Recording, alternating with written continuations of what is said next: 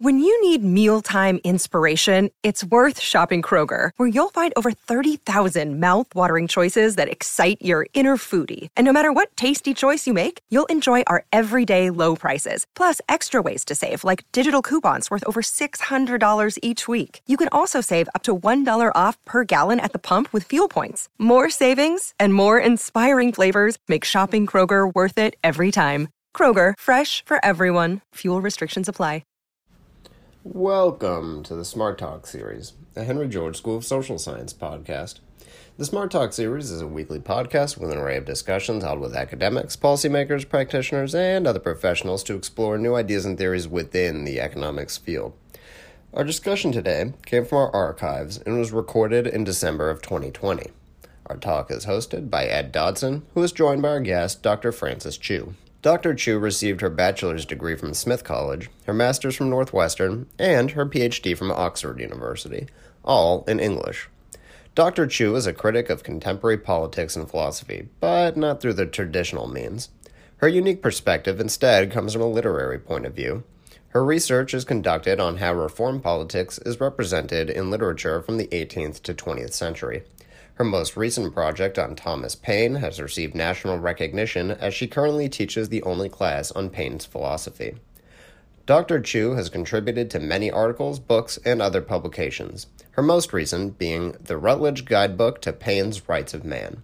She is currently a professor at the New School, where she focuses on gender and identity, history, and political science. In her teachings of Thomas Paine, Dr. Chiu often revisits his old ideas with new perspectives. I urge you to focus on her concept of what Paine thought of as small or limited government, which was much more anti elitist than most conservative schools of thought. I urge you to consider how this idea of anti elite small government intertwines with modern conservatism and how modern conservative rhetoric revolves around the idea of limited government. Together, we discuss the Founding Fathers' ideas of how to build a constitutional democracy, how personal versus national interests conflicted in the drafting of the Constitution, and how power originally became concentrated within elite circles. We hope you enjoy this talk, and please make sure to check back on our page every week for a brand new episode.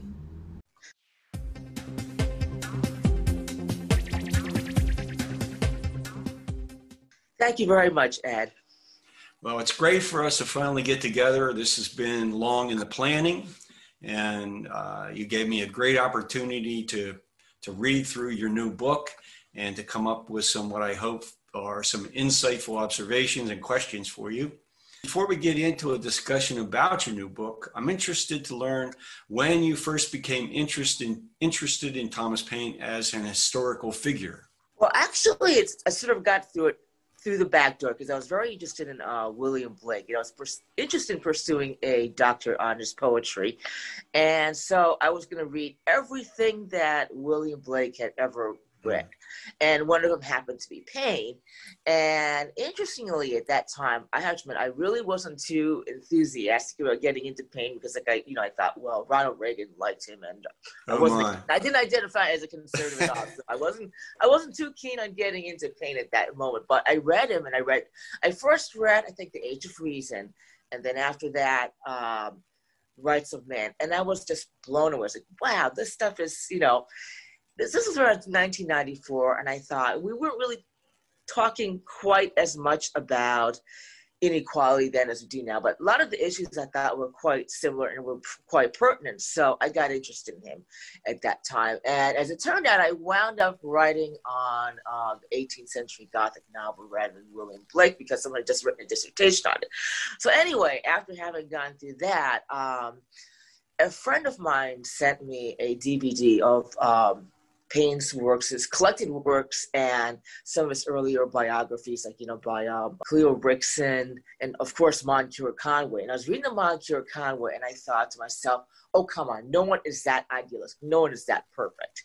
So I turned to John Keane's biography, and I read that from beginning to end, and I was just, again, I was just completely blown away because I didn't know, I had no idea that Paine fought in the army, the Continental Army. I mean, he was one of the soldiers. I had no idea that he walked from Trenton to Philly in December when it was freezing cold. So that was just that who else did that? You know, at that time, I thought that and, was and all the all of the time he was writing the crisis papers. Yes, exactly. Yes, and I mean the fact that he was able to, you know, get everyone's attention to do it, and then not only that, but I think he gave away his rights for that. Right? I mean, like he, you know, he used all that money to contribute to the Continental mm-hmm. Army. You know, mittens and like five hundred dollars, which is, you know, it's a sizable sum back then. And you know, then of course there was that whole Silas Deane flap in which he was kicked into the gutter and everything. And I thought, you know, he really sacrificed so much of himself for this country. And very few people really know about that, I think.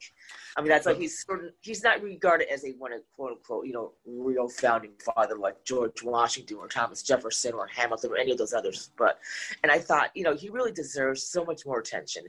And, you know, when I got to the book, I actually cried because I thought, oh, this is so sad that he was totally ignored. There was like very little respect for him. And then, of course, there's this whole, you know, the whole flap over the bones when, Tom, when William Cobbett went to pick them up.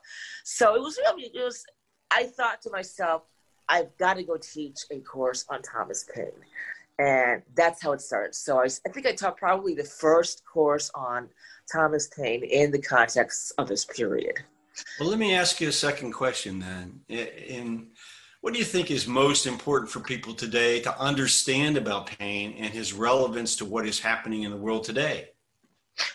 You know, it, this that's an excellent question, Ed. I think that one of the reasons why we're having the kinds of problems that we've been having, I think, for the last at least, you know, 40 years, but especially the last, I think, 12 since that uh, financial crisis. I mean, I think that there's been a lot.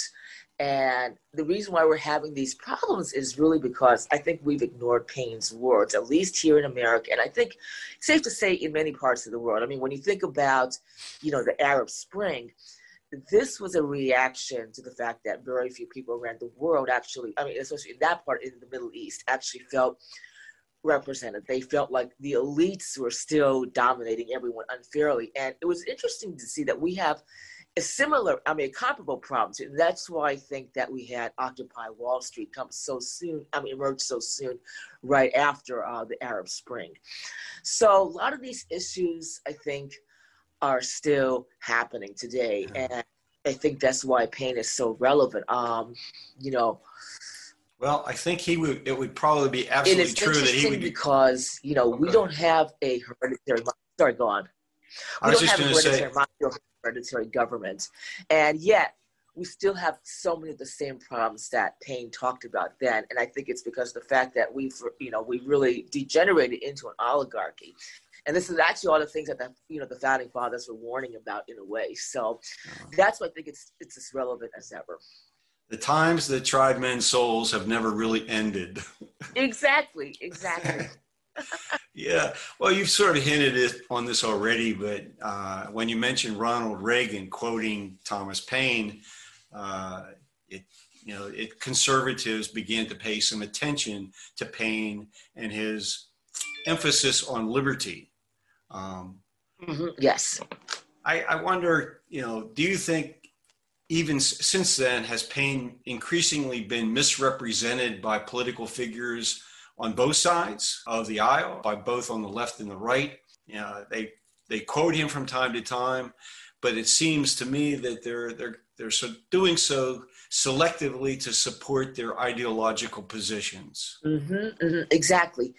I would say that what's really ironic is that the uh, the right tends to quote him actually, I think, more than the left does. I rarely ever see the left. Do, I mean, I think I must be the only person doing that myself. But the right, let's see, we're starting with like you know, as he said, Ronald Reagan, and then Glenn Beck, and it comes to this uh, fundamental misunderstanding of, I think, what small government meant back in Paine's days today, or misrepresentation. Yeah, you know the problem is that back then, um, small government was really an re, really a reaction against elitism and the aristocracy, because their complaint back, at least in 18th century Britain, was that the government was bloated. It was, you know, you had the king with all of his influence on the legislature, you know, the Houses of Parliament, and then they had all those pensioners, uh, and then all these um, you know, younger aristocratic sons who took up, you know, positions. I mean, positions were actually created for them so they wouldn't starve. And so it was considered like bloated government. And the fact that these are the people who were running the country, they were the ones who were imposing the taxes. So it was seen as big government back then.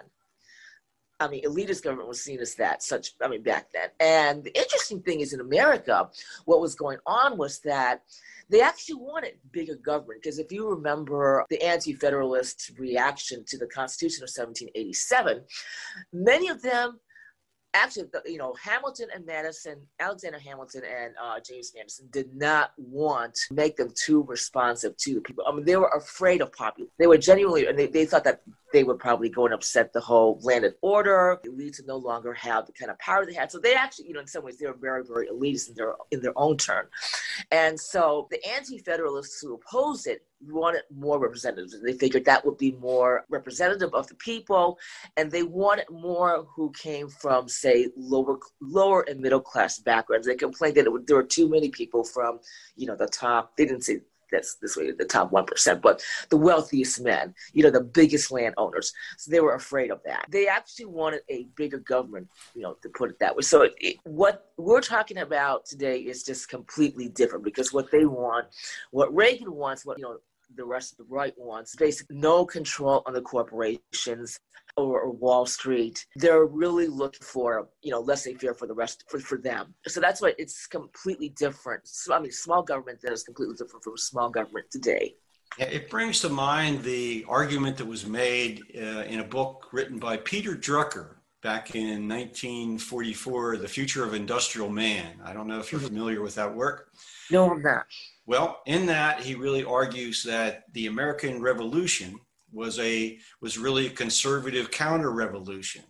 It was to reestablish the system, uh, the state of salutary neglect that Charles Andrews wrote about in his book on the revolution, and he got away from them because once the fighting started, and once somebody like Tom Paine shows up, uh, you know, starts to bring up much more broader demand for rights uh, for the individuals and question the whole basis for the system of government that they plan to put into place. Mm-hmm. I think. Well, yeah, yep. And the interesting thing is that there was actually quite widespread opposition to the drafting of the Constitution back there in the back in the 1780s. And in fact, they thought it was that um, you know Hamilton and Hamilton and Madison were just as bad, if not even worse, yeah. than the British. And Thomas Jefferson was also very surprised by, you know, by the whole procedure of the, you know, of drafting the Constitution, because they were all. I mean, first of all, they were very, very self-selected. I mean, it's completely. I mean, the account of their, you know, drafting is very different from the way that Paine presents in the Rights of Man chapter. I mean, part two, chapter four. I mean, it was very close. It was very. um sealed in. They wanted to avoid something like the Shays Rebellion of um, I think it was just a little earlier than that. They didn't want any populist uprisings. They didn't want um, creditors to not get this share of money. They didn't want people to be paying back, you know, their loans with produce or anything. I mean, they wanted. So I mean, they they wanted something that was much more, um, I guess, formal, and so Yes, they, Hamilton and Jefferson. I mean, Hamilton and uh, sorry, Madison were much more elitist than the rest. I I would hope our, I would offer our, our listeners when they eventually hear this um, a suggestion to really get an understanding of the issues that were in play that they should get a hold of Charles Beard's book, An Economic Interpretation of the U.S. Constitution, uh, hmm. because he really does provide the details. Now, I know it's been controversial since it was first written. I think it was his dissertation back in about 1912. Uh-huh. But, uh, but, you know, but, you know, people have been arguing over whether or not the individuals who were at the Constitutional Convention did vote their own self interest or did they vote the nation, na- national interest, the common interest. And I don't know if it's it's ever going to be fully resolved, but I think Beard made a very strong case that supports exactly what you just said. Well, Michael Klarman has recently, I think, written about that too, and he does make a very good case. I mean, many of these people are just they. I mean, the elites are very afraid of populist rebellions, like you know Shays, um, Shays Rebellion, and actually, it's interesting because. Um, in one of the Federalist papers, I think it's Madison who writes about, you know, what happens if these, you know, of these um, middle and lower income, uh, lower orders want to rise. I mean, what if they get resentful about extreme wealth and it's going to upset all of our government and everything. So it, it, it is very, very, I mean, it is very elitist. And so I'm not really sure. I mean, I, I do wonder if Paine knew anything about. I mean, I kind of doubted just because he was uh, at that time that they were drafting it. He was on his way over to France. His right, right, He still was bridged, so he may not have heard everything about it. But it is it's fascinating to read that account of it and to see how different it is from the way that Paine presents it in The Rights of Man. Did did the context of everything that was going on at the time, and as we've been discussing so far, did that have a major influence on your decision to actually go back and and go through Rights of Man again and write the book that you did, providing all this context and historical background? Well, you know, I was already very interested in the like the late 1760s and 70s and 80s in Britain when they were just beginning to get into like parliamentary reform. You know, have universal uh, universal male suffrage. Actually, something we were even talking about. You know, getting women to vote, but that was sort of pushed aside. But anyway, I was interested in this whole reform movement, and then when there this new awareness of women's rights, you know, the abolition of slavery. So I was very, very interested in that, and I think with like the recent, um, you know, the recent past, like say between 20, okay, so I think I was reading this John Keane's book around 2004, but I noticed that there have been so much, you know, just written on inequality since then, at least in especially after the financial crisis. Right. And that, so that got me even more interested. And in fact, what was fascinating was that um, I was writing this book just right when Bernie Sanders was running for president. And I couldn't help but notice how so many of the issues that he was talking about, you know, talking about, you know, we got to expand Social Security. Um, there are too many elderly people, walk, you know, working to their 70s and 80s. And he's talking about too many young men being incarcerated uh, you know, we need a higher minimum wage, all of these ideas. And I thought, you know, it's fascinating how it is so similar to what Paine was advocating. And what's interesting around this time too is that like um, I think back around when I was first teaching this course around 2007 to 2010, I would ask students, you know, okay, who comes closest to Thomas Paine today? I would, I would always ask them towards the end of the, you know, end of the semester. And they would say, you know, there's really no one hmm. who is advocating the same ideas. And then when Bernie Sanders started running, they would just immediately say, oh, he's just like Bernie Sanders. So, so it is kind of interesting that you have this sort of, um, you know, this, these sorts of reflections. Yeah. And, and uh, you know, as, as, I don't know if I've ever told you this or not, but my my first real attraction to Paine came when I was a high school student. I had a really great history teacher, and I was always very interested in the period of, of the colonial period in the American Revolution. And I think I drove him crazy with questions. And, and he finally pointed me to Paine and he said, You need to go read Rights of Man. You know, read Common Sense, but, but also read Rights of Man. Mm-hmm. And, and after I did that, uh, I just uh, could never really, I could never shake the power of what Paine wrote. And even today, whenever I read, you know, the words of the first crisis paper, you know, these are the times that try men's souls, I get shivers. Uh, so, yes.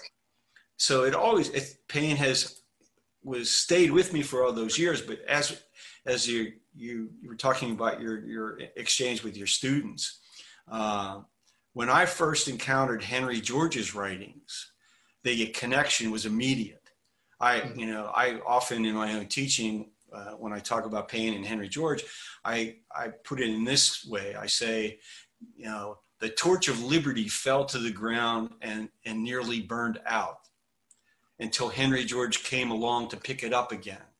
There was no one with the same, you know, passion uh, for for justice and liberty, independent of his own the consequences to his own well-being. That seemed to me what Henry George brought. You know that that Paine had uh, held, and I, and in between, there's no figure that I've encountered that had the same sort of uh, moral compass working for for them. Yeah, I mean, one of the things that I found very impressive about Paine, I think, the first time around when I was writing my uh, doctoral dissertation was the fact that I, you know, went through Age of Reason, The Rights of Man, and then Common Sense, and then I read the articles that he had inserted into the Pennsylvania magazine. Mm. And at that time, I thought they were written by him. And I was like, wow, he's writing about women's rights and he's writing about slavery and he's writing about, you know, aristocratic titles. I mean, the fact this is just completely amazing that he's, you know, that he's writing all these things, you know, much earlier than, I mean, that he's, you know, he's addressing them earlier than these other writers. Um, but under a pen name. it was, excuse me? Under a, under a pseudonym, under a pen name. He, I don't think he, he didn't sign those articles. Right. Actually, like the, the, the article about women was actually written by a, uh, um, a French man, I think back in 1749 or something around there. Mm-hmm. And the articles on slavery, I guess, are still being contested.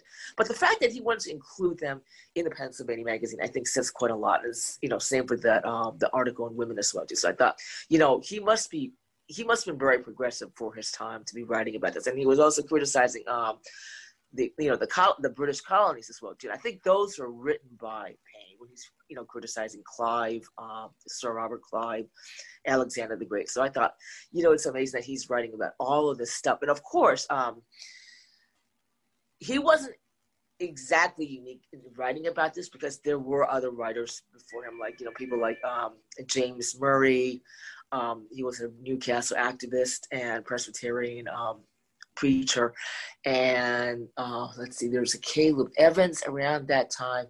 They're all Granville Sharp and Major John Cartwright. Both of these were writing about actually expanding manhood suffrage. And um, Sharp was interested in um, abolishing slavery at that time. So I mean, they were all they were already writing about rights, I think. But I think it is Paine that really has the power to just sort of put it all together. Yeah, it kind of leads me to the next question. You, have started to mention some of the other uh, potential influences on Paine's own thinking. And in the book, you write extensively about major and minor figures whose writings and actions slowly but inevitably changed and challenged conventional wisdoms and the status quo of hierarchy and power in societies. And Paine certainly stood on their shoulders. Mm. Um, but at the same time, a big a big difference between Paine and Henry George. Uh, Henry George was a scholar. He had an extensive accumulated library of the writings of of everyone, at least who who wrote in English or whose works were translated into English. But there's no evidence that Paine accumulated a library at all, and yet he was able to uh, embrace right. These teachings. And I I wonder in your research uh, have you encountered the source of his inspirations? Was it the, the pubs? Was it newspapers? You know, what do you think was the main source of, of his learning about what others were saying and writing? That's a really great question. I would say that, you know, back then, the copyright restrictions were very, very loose. So the newspapers would just print like lots and lots and lots of excerpts from these popular works. And in some cases, like for instance, um, John Cartwright had actually already written on American, I mean, advocating American uh, independence, although in a federalist uh, context, that, that, you know, he wanted to have America still attached to Britain, but only loosely. So he was already writing about the idea of American independence in 1774, before Paine, before Paine came along.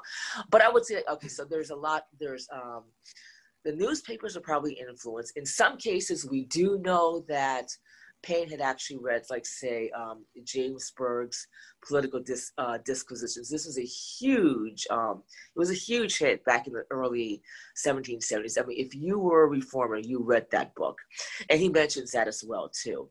And he certainly read um, Sir John Sinclair, and I can never really get the title of his book, and it's so general, but it's like the history of the public revenues of the British Empire this is like the 1780s, and he we know we think he read Adam Smith. I mean, like, and I should add too, like you know, many of these cases, we don't even know exactly if he read these things from you know beginning to end, or if he just read these excerpts in the newspapers, or if he just really heard about it. You know, it's it's it's kind of hard to tell.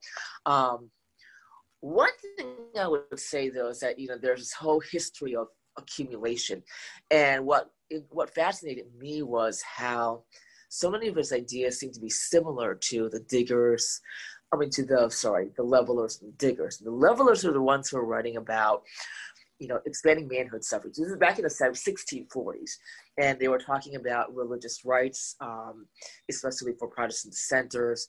Um, they were talking about free trade, and Am I correct? They were political and civil rights, and then the diggers were writing about economic justice, like that everyone should be provided for. He, um, who was this Gerard Winstanley was one who came up with this whole idea of sort of a utopia for the times. Like, um, you would have a community where everyone would have stuff in the storehouses and they would all share. There would be no quote unquote buying and selling, and there would be an end to wars.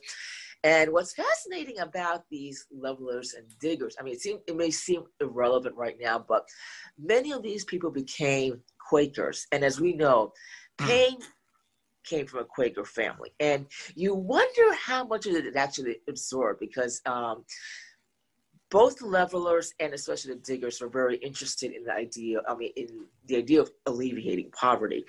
And Paine himself said the same thing that you know the Quakers are very good at addressing poverty. So I do wonder if he inherited a lot of this thinking, this leveler um, digger thinking from the Quakers.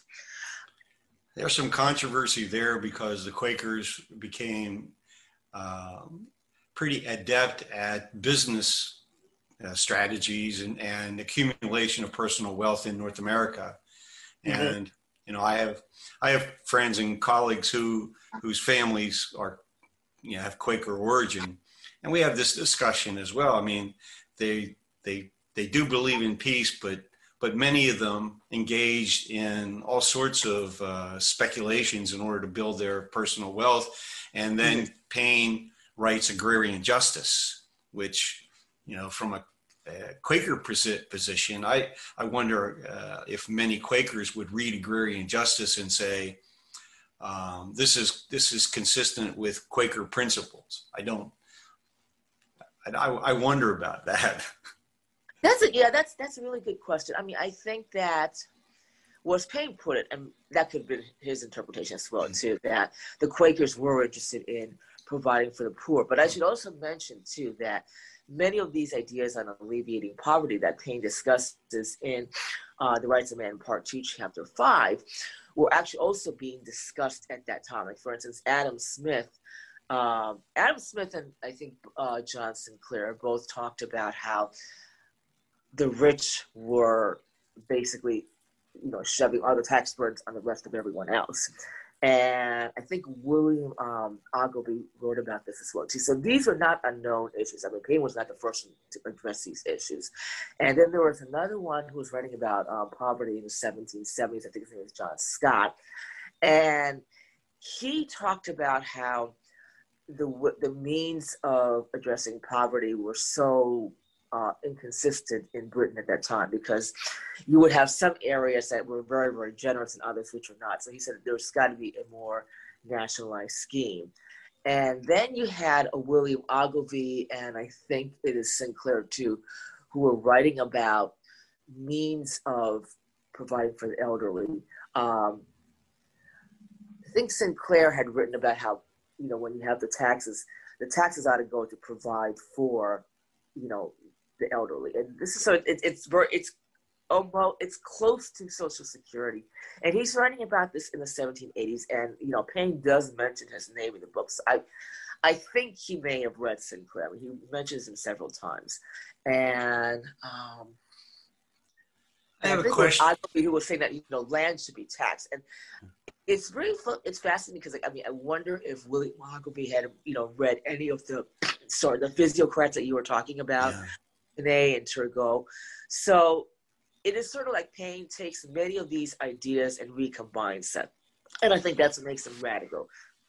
An- another another question comes to mind, and I don't remember in reading your book whether you covered this at all, but it concerns the nature and the impact of Magna Carta.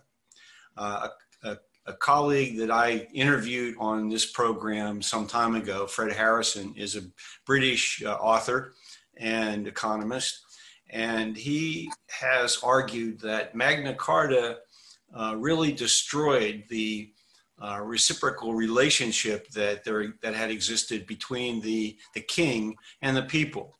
And what, what it really did was to give the land barons a lot more political power and power to begin um, uh, moving the basis for public revenue from the land onto uh, individual enterprise, onto commerce, onto everything else. And he and Fred Harrison did, has done an analysis to show how the percentage of revenue from land fell over time, beginning with the adoption of Magna Carta.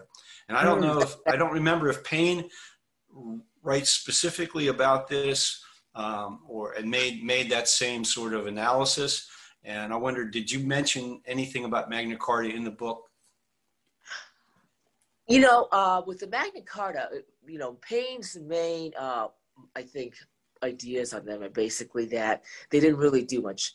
And he thought that um, it was Wat Tyler the Peasants Revolt of 1381 that he had really accomplished far more right. for the common people.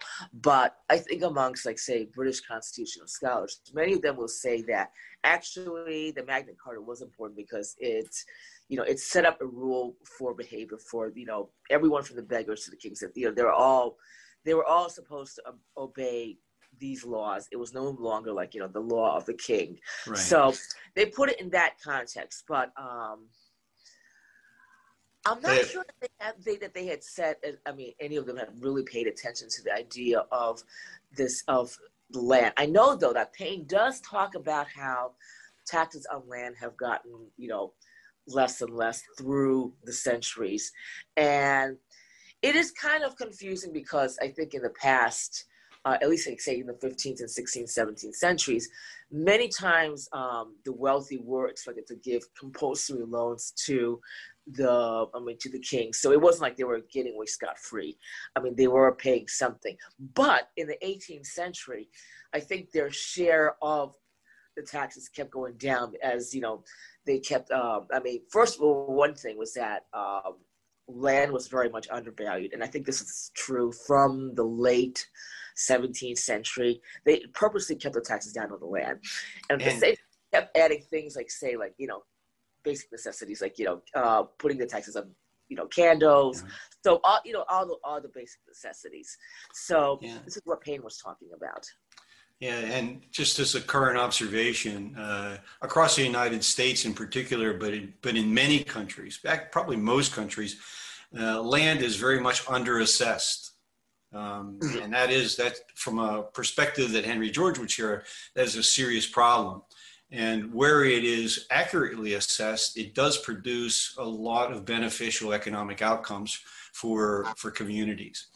Um, let, us talk a little bit about Paine and his involvement with the French Revolution. Um, I, I wonder, is it, if, do you think it's a fair criticism of Paine that he failed to fully see what was coming when he responded to Burke and he first, you know, drafted Rights of Man? He had a pretty optimistic view that the revolution that had uh, overthrown British rule in North America was going to spread. It was going to spread to the old world. And uh, I, my, my sense is that he didn't fully understand that the conditions that existed in North America were so much different. Uh, that mm-hmm. people had lived under this period of salutary neglect. They had 150 years to develop the idea of self governance. Right. Well, one thing is like in America at that time, I mean, you had they were pretty much self-governing, but they had also adopted more or less like the British Constitution, you know, on a on a more local scale. So they had that going for them. And I think though the the problem with Paine and um, America. I mean, one, on one on one hand, it is understandable just because many of the, the, the French, I mean, the leading Frenchmen were saying that the French Revolution was influenced by the American Revolution. So I think Paine got into, I mean, Paine really took that, you know, um, he took that for a basic truth. But I think one of the problems that he had was that he really did not understand, I think, the real problems of mean, he didn't realize how desperate it was. Because if you read his Rights of Man, he doesn't talk at all about the conditions, um, you know, that were borne by people. Like he doesn't talk about the higher taxes. He doesn't talk about um, the high prices of food. It's like these things, these problems, like don't exist at all. Um, he had no idea that Marie Antoinette was as hated as she was. So I think that he really missed out on um, what was really going on back then. And like for instance, like he, he talks about Jacques Necker, and I guess he had read, you know, he at least read parts of um, his book on finances in France. And of course, that book was not very accurate because he did not um, he did not really address the fact of France until nearly bankrupt after the French. I mean, after sorry, after the American Revolution.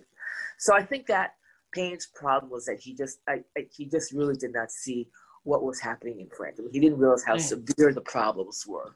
That raises a question in my mind about his relationship with Benjamin Franklin, because Franklin has written, you know, pretty specifically about how um, desperate the, the conditions were for the average person, you know, when he was in France, uh, and he toured Ireland, and uh, he he wrote a lot about that, and you know, as I often think of Franklin as a as the main mentor of Paine.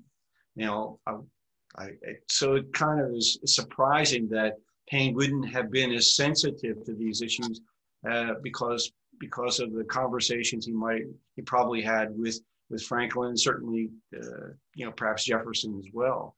Mm-hmm. It's a little yeah. it's a little surprising to me. Yes, it, you know, it's, it's, also really interesting that um, Jefferson was much, much, much more critical of King Louis the Sixteenth. I mean, he thought that you know his execution was a good thing, and but anyway, um, I think with Paine, it's like maybe it's the people that he hung out with that that can make a difference because you know he really just hung out with the aristocrats, like you know Lafayette uh, and people like Jefferson. So I think that he didn't get sort of the view of what was going on in the streets, so to speak. I mean, that's my impression. Okay. Yeah.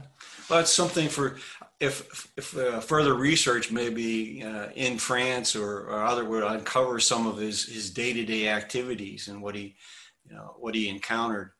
Um, I I wonder in Rights of Man, uh, Paine addresses, and to use your words, uh, general brevity what followers of Henry George have argued is the most pressing issue of all, and that's the land question.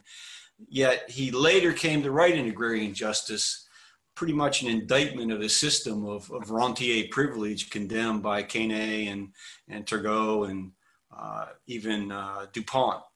And I, I wonder if you have any insight into the evolution of his thinking on these issues based on the research that you've done. Know, that's a good. Um, that's that's a really insightful question. I would say that actually, in many ways, Paine's ideas were actually probably more radical in Rights of Man than in Agrarian Justice, because in um, Rights of Man, he's talking about taxing direct income, whereas in Agrarian Justice, it's really more about you know the death duties. So I think in that sense, he was probably more radical in Rights of Man. Um, but it's really, I mean, I think his suggestions are fascinating because again, he's talking about at one point like charging 99% of um, I think the 23,000 was like the top income. I'm not sure what that was. That would have been equivalent to like say billions today. I mean, huge, you know, super, I mean, superb wealth.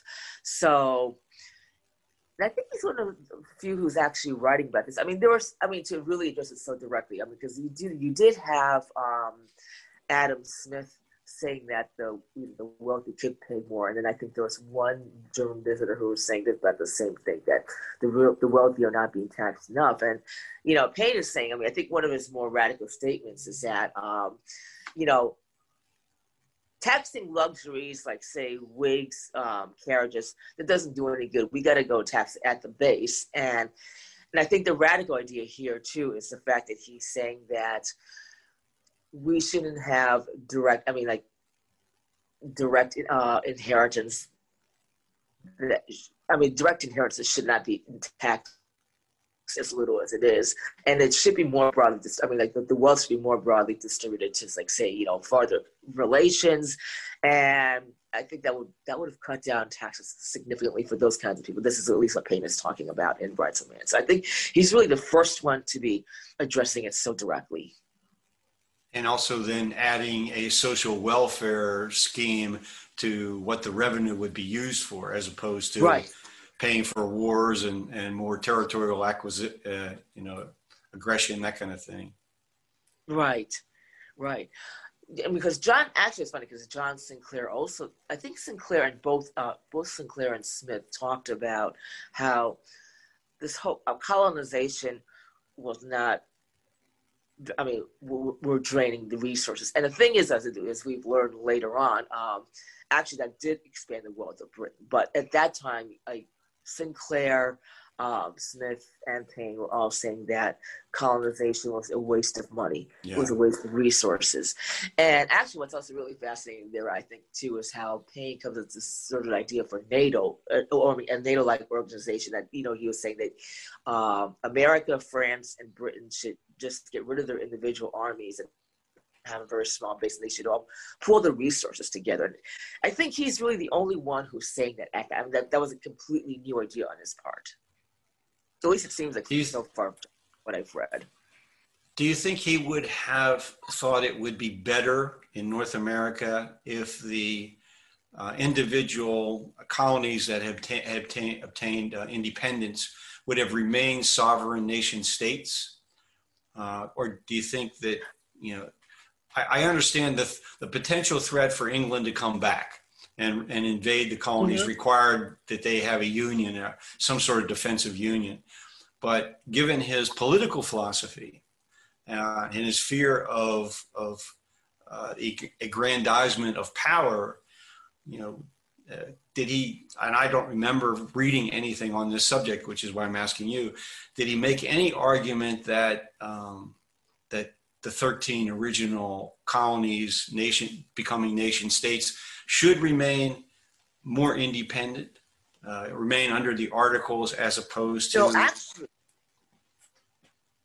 yeah, actually, he wanted them to be, he wanted them to be more closely knit, and that's what he was actually very much pro Constitution at that time. He said that you know the band among them is too loosely, it's like it's like a um, belt that's too loosely, you know, um, too loosely made. And so he wanted the colonies to actually to be banded together. But what is fascinating at this time too is that um, you know Paine is talking. He's he's comparing Britain and um, America, and he's saying that you know the British expenses of the military are so high and everything. And actually, at that time. Um, British expenses on British military expenses were about average for the rest of Europe. I mean, it wasn't especially high, but compared to America it was because I mean they had that, that many more centuries, and at that time uh, America really didn't have a navy. They didn't really have anything to the you know uh, until that Barbary um, pirates incident. I think it was 19 sorry 1796 somewhere around. I can't remember exactly when, but I think in the 1790s, and that's that's when really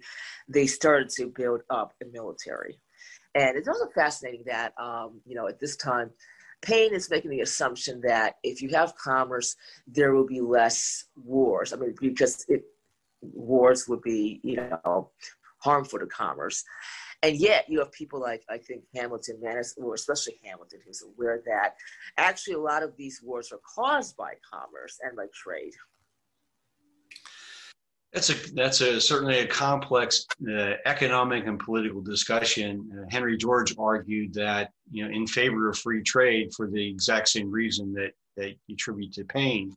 That you know, when people are trading with one another, they're going to be less inclined to go to war with one another. And right. and and Paine is defender of you know the same kind of argument that Turgot made uh, regarding free trade but you describe it, his position as, and I quote it, an egalitarian view of trade. So would you explain what you mean by by that term, that phrase? Well, I think at that time, you know, capitalism was still in its very, very early stages. And I think Paine really did have an idea that I think he thought of commerce perhaps more as barter because he, you get this impression when reading Rights of Man that he thinks that everyone's going to be making about the same amount and, you know, of money from trade, which is obviously not true at all. And I think at that time they didn't have, um, I think the problems of free trade were just actually beginning to emerge because there was something with the French silk industry in the 1780s. Um, they were being outsold by the British were able to sell for cheaper. And Paine did not know about this. Anyway, though, so, I mean, the problems of, associated with free trade were just beginning to emerge at this time. And that's like, like when you have uh, this 1820s, when you have like some like, I think Thomas Hodgkins, who's writing against capitalism, saying that, you know, Paine was just very unaware of the problems of free trade. You know, it, really was because it had just only started when, you know, Paine was writing. So, I mean, that's basically how I see it, that he didn't really, he didn't understand um, all the problems that would come with free trade. They were, they were only just beginning to come out around the 1780s it's also de- uh, dependent on what is meant by free trade. I mean, even Adam Smith argued that we need rules, and government is there to enforce the rules. So if you allow monopoly privilege to to you know grow, you're basically not you're not engaging in free trade. You may engage in trade without government intervention, but that's not going to result in uh, win-win relationships between the partners, the parties that are that are involved. And I, I, know this is this is a really important part of the the times, whether or not the world is going to move toward uh, free trade and peaceful evolution, or the European nations are going to uh, continue on their path of territory acquisition and building military industrial empires. Mm-hmm. And you bring up a very, a really important point is where are they going to get the money to pay for this? And already after the French uh, helped the Americans in the American Revolution against the advice of Turgot, France is basically uh, its treasury is empty. Britain's treasury is nearly empty as well, and so mm-hmm. it's a real issue of where they're going to get the the funding to keep on uh, attempting to expand their territorial acquisitions. And, um, and I, I, I wonder if Paine, you know, saw the financial collapse as as consistent with the old world empire building. So yeah, you know, with um, the French, you know, okay, one problem with the French was the fact that their finances were actually in much worse shape than the British.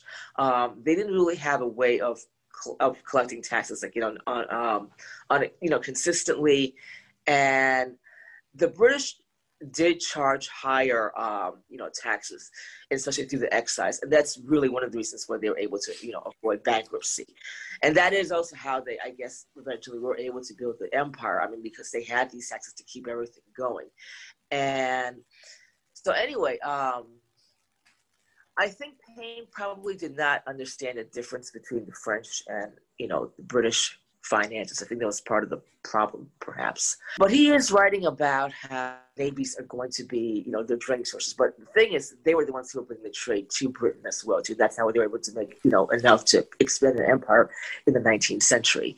And he didn't, but he didn't see. He, neither he nor Sinclair or Smith saw that that way. Well, we had to have a, a an insight that almost no one else, you know, possessed in order to to, to know what was coming.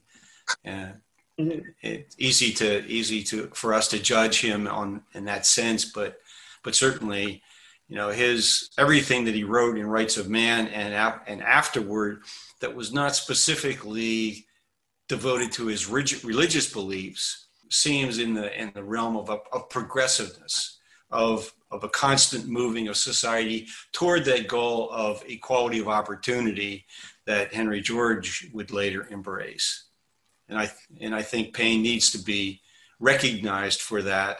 And hopefully, those, uh, those on the left today would begin to really focus on Paine's contributions along those lines.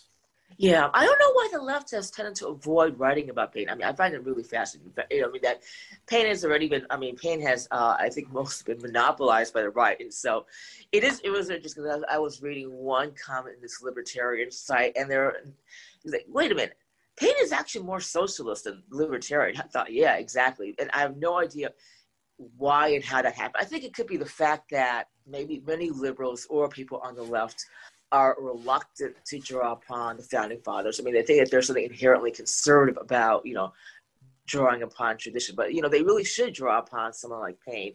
And I think what is really fascinating about him, I mean, I think in like in today's context is the fact that, again, as I was saying, you know, we don't have a hereditary monarchy or or government and pure like we have no aristocracy. And yet what's also fascinating is that you know we do have things like political aristocracy i mean political families like you know the, the, the bushes the clintons kennedys. And we do have this system of like you know say the universities accepting um, you know children of alums so it's really fascinating that i think we've still incorporated so much of what Paine considered wrong in 18th century Britain or the fact that you know look look at the fact that our you know our state taxes are so low. I mean what would Paine make of that you know? And the fact that uh, and then of course there's the fact that we have we spend much more in the military i think more than the, the 13 countries below us. So I mean, he would have a lot to say about that.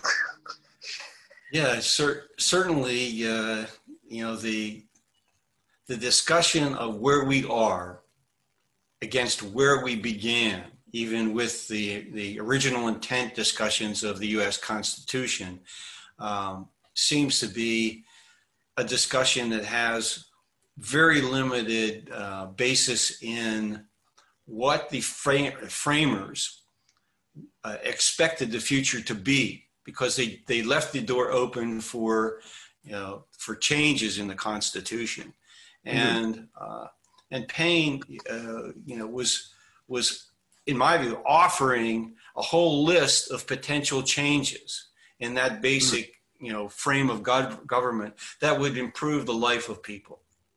Now, one of one of the writers on Paine that I really read and embraced uh, what he had to say was Mortimer Adler. In the book Common Sense of Politics, he talks about you know Paine extensively, and I think one of Adler's contributions that comes out of Paine, excuse me, is Adler says that what too many people demand or want or ask for is freedom. And what they really should ask for and want is liberty. And he defines liberty as freedom constrained by justice. And our mm-hmm. problem is, even if we agree with that, we cannot reach a consensus over what justice is. Mm-hmm. Uh, and for that, I think Rights of Man and others other writings of Paine gives us a really good um, benchmark or guidepost, whatever you'd want to say, about how what we ought to be looking to to pursue. And, right. And for that, for that, um, you know, we just we we really have to uh, thank Thomas Paine for what he left to us. Yes. Um, you know what's uh, what I also found very um, you know striking is that you know Thomas Jefferson. I mean, even you know we tend to think of him being you know moneyed, wealthy, and everything, but he was very much a supporter of the French Revolution, as we know, and he writes about the fact. I mean, he's I think there's a letter he's got with um, John that he writes to John Adams, either him or I think at Madison about the fact that we need to avoid the dangers of you know great inequality and everyone should have a little plot of land. And he was saying that america was much more equal than britain. And actually that was by the way that was true. I think that there are some moderate economists who have said that America was much more egalitarian and there was more social mobility in this in the colonial age than there was, you know, in Europe at that time.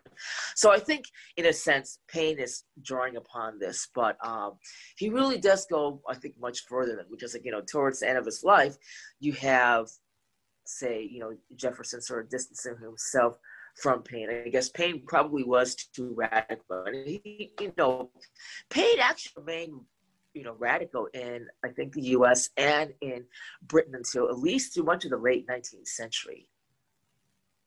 And I've always personally wondered if, um, you know, all the animus about The Age of Reason was really not an indirect um, commentary on the on the rights of man. I mean, maybe that was the word that they actually feared more than um, the Age of Reason, because I mean, rights of man really met was a very very I mean notorious. I mean, it had a notorious reputation in the 18th century. I mean, they were all the critics, many of the critics were frightened. I mean, even the more quote unquote liberal Whigs were frightened by its implications. And it's interesting to read the reactions to it and notice how, in some ways, they're very similar to the kinds of reactions that people have to like liberals and progressives today. Like, I mean, they were saying, well, Paine advocates, you know, higher wages. I mean, like, you know, like he just he doesn't call it unionizing or collective bargaining because you know how can we pay that? And then if you give these elderly people um, more assistance, or, or, if you give the poor more assistance, aren't they going to become lazy and not want to work at all? So I mean, it's it's fascinating to see how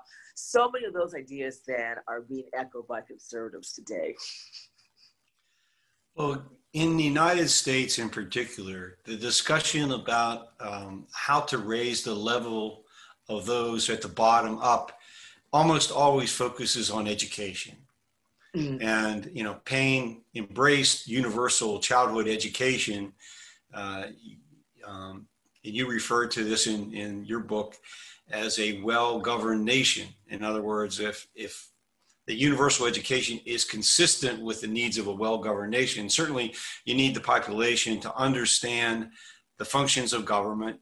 Uh, and yet here in the United States, today, I would wonder how many high school students have more than a brief introduction to government and to civics and what this does to as a threat to the kind of, of democratic republic that Paine, you know, conceived of. Mm. I think with Paine, actually, you know, at that time, the idea of universal education was very, very daring. I mean, one of um, there was someone writing in the 1820s saying that you know, oh, knowledge. I mean, uh, education is quite dangerous. I mean, the lower classes might become dissatisfied with their situation, and that was really a common idea yeah. back in the 18th 19th century that you know that they would learn and become dissatisfied just like Paine. and a lot of times you do wonder if they were trying they were alluding to you know Paine. But um, so he doesn't. But he doesn't really say what should be learned. I think because it was back then, it was just so loose. Um, one of the writers of poverty was, you know, writing about how the poor should be educated in the Bible and how girls should learn how to knit and sew, and boys should be doing gardening or we. I can't remember exactly which, but um, it's very, very limited and Paine doesn't talk about that, but he, he does say that. I, I, I mean, we get the impression that he is uh, implying that they need a higher standard of education, like, you know, at least learning math, at least learning how to read. And he was, like, I think, a writing teacher, wasn't he? A, um, a reading and writing teacher in, mm. I think, London, right between his excise stints in the 17, yeah. late 60s. I think a, an all girls school he taught uh, English uh, for yeah, a year or so start, he was interested in starting one, I think, in the U.S., and he never did in the colonies. He never did that. But as, at the same time, at the same time, he's a scientist and he, he experiments. I mean, the reason he went back to Europe was to sell his bridge design. Right.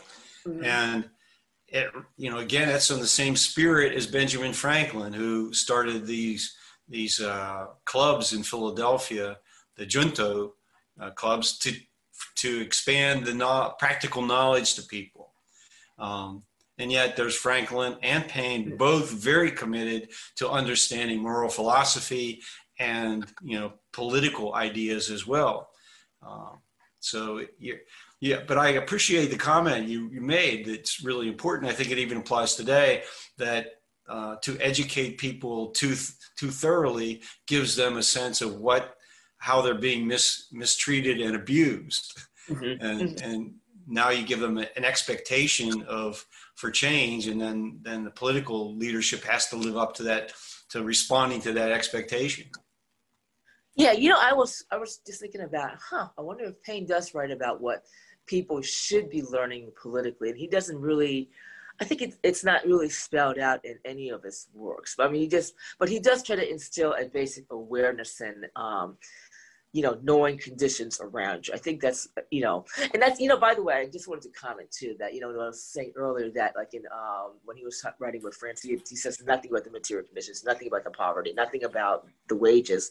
And this contrasts with, with what he's writing about and, you know, in Britain. I mean, that's very, very specific where he's saying that, you know, these families should get so much and, um, and this, so much should be spent on education, on upkeep. So, I mean, that's you can say that there's like a huge difference between the way he writes about Britain and France. And was, again, as I was saying, he just didn't know about the material conditions of France.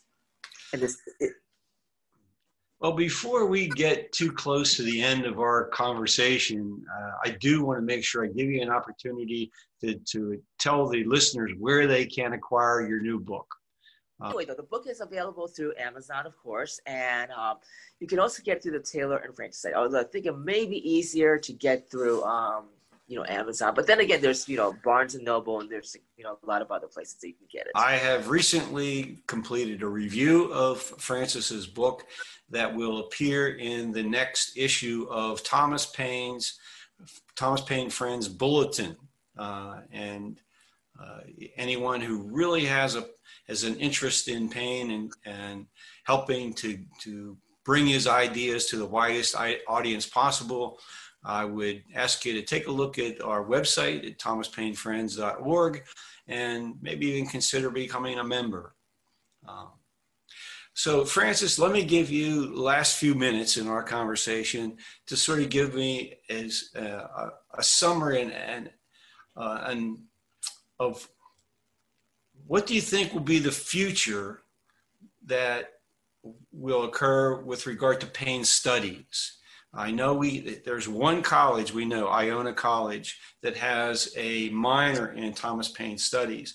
Do you see that that there's a, a growing interest among uh, the academic world in teaching Paine and relying on his his his uh, writings as source documents?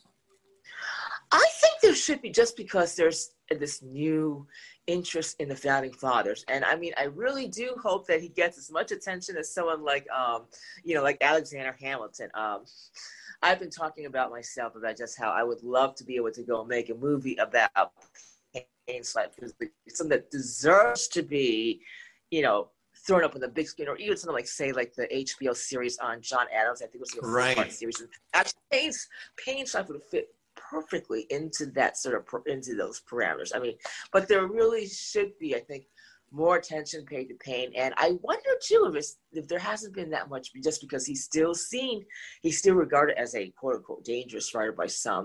Um, I think it was Sir. Is it David Attenborough, Richard Attenborough, who tried? I mean, the one who the one who did the movie on Gandhi, he had written one. He had also written the screenplay on um, on Thomas Paine, and he could not get anyone to sponsor it. Hmm.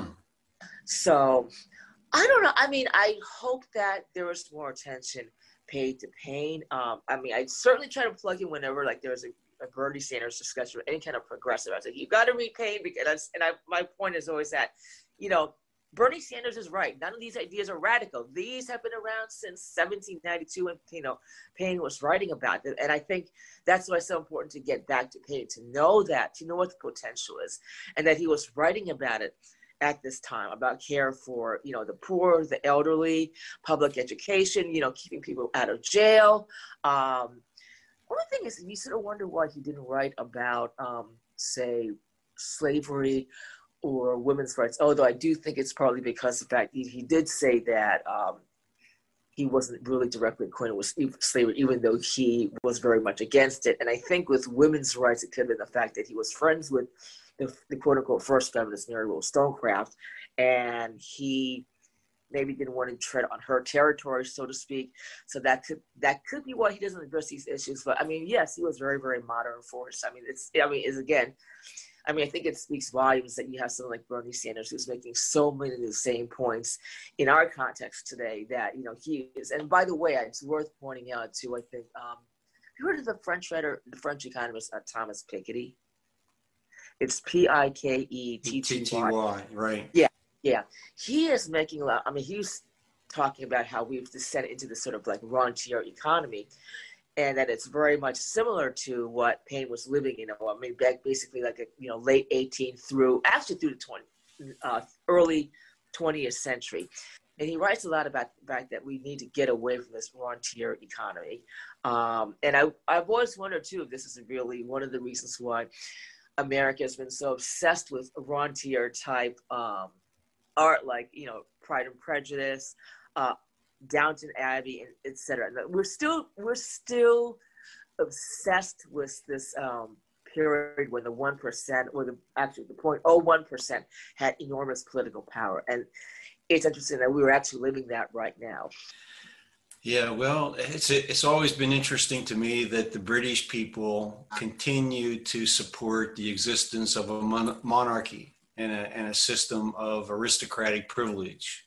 You know, if if any people in the world should have a full understanding of the consequences, the impact on on a democracy uh, that that these centuries old you know, privileges have, it should be the people of, of the United Kingdom.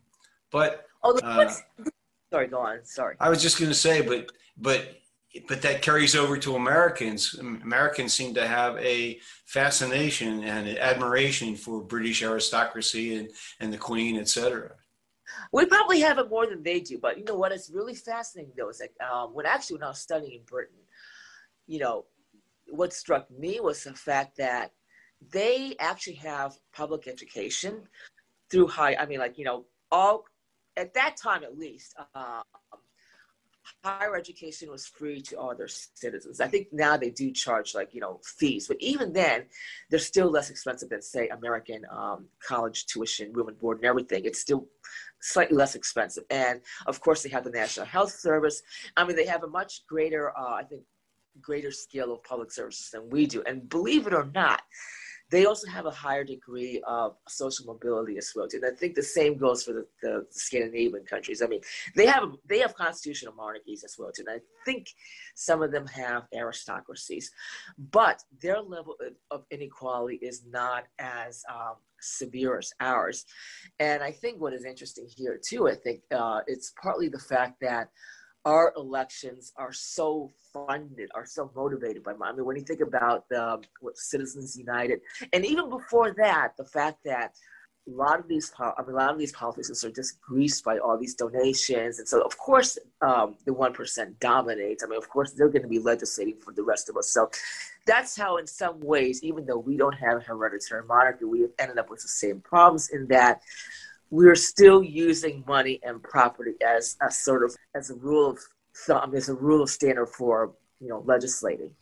Right. And I think that's why, even though they have all these hereditary monarchies and aristocracies, they have less of a problem than we do, and that's ironic.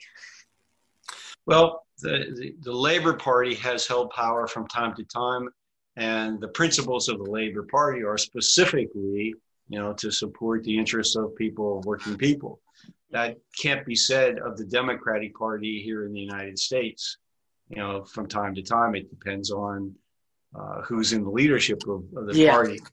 But you know, when I think about Paine and Henry George, you know, I, uh, I, in my own writing, and I, there's a long history of how I came to this, but I, I can't go into today. But but the term cooperative individualism was the term that I discovered through uh, hearing it from a, a, lecture by a historian named Paul Gaston, who talked about the founding of a utopian community in Alabama called Fairhope, based on the principles of cooperative individualism.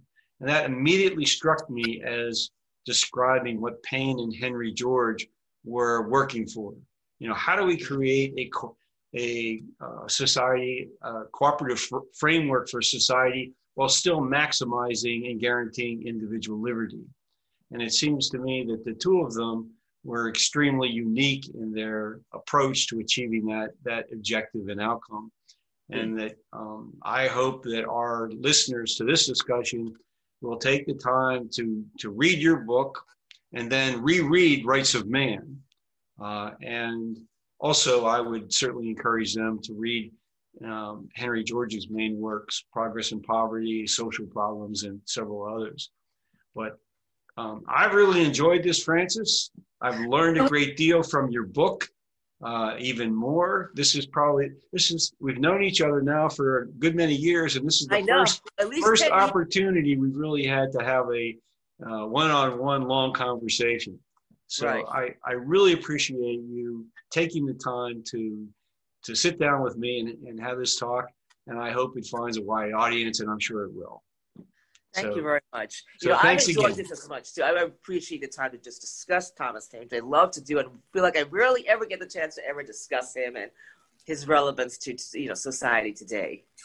Well, uh, keep in contact with Ibrahim Adram and the Henry George School, and we'll hopefully take advantage of your expertise down the road. I hope so too. I've, I've really enjoyed this interview. And that's it for this week's episode of Smart Talk. Thank you for listening, and we hope it made you think. If you'd like to learn more about our research, check out hgsss.org. That's hgsss.org. If you'd like to listen to our content as soon as it's published, subscribe to our show. If you like our show, please leave us a rating, review, or even share with a friend. It goes a long way. Thanks again for listening, and see you next week.